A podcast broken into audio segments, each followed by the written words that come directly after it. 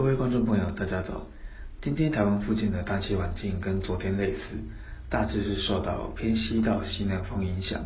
由于风向上游的中国大陆华南地区以及南海环境都是比较偏干的，所以并没有明显的水汽移入影响台湾。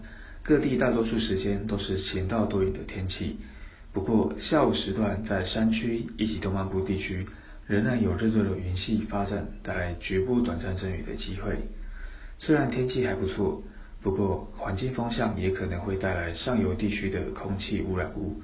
从昨天开始，西半部地区的空气品质就已经明显转差。预估今天一直到周六都会持续受到境外污染物影响，敏感族群要留意自身的健康状况，视情形减少外出，或是在室内紧闭门窗。明天仍然是类似的大气环境。不过，清晨到上午时段，西半部地区可能会有局部雨量比较多，甚至是短暂阵雨影响的机会。不过，预估影响的范围或者是雨量多不多？比较明显的降雨还是在山区以及东半部地区的午后降雨。周末期间，台湾的天气状况则要观察南玛都台风未来的发展动态。目前预报在周末来到琉球海域附近时，会开始北转，接近日本九州。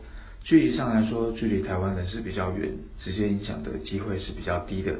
但是外围的风场有机会改变台湾附近的环境风向，可能造成迎风面的北部地区云量稍微增多，以及局部短暂阵雨。不过影响的幅度并不大，大多数的时间还是多云天气，甚至是有阳光露眼。其他地区的天气形态变化有限，大致仍是午后山区有局部短暂阵雨的天气形态。气温方面，近期还没有明显的北方凉冷空气南下的趋势。早晚虽然稍凉一些，但是日间在阳光底下仍然会有热的感受。日夜气温变化会比较明显。对温度比较敏感的话，可以带一件薄外套，适时调整穿着。以上气象由天气风险欧中学提供。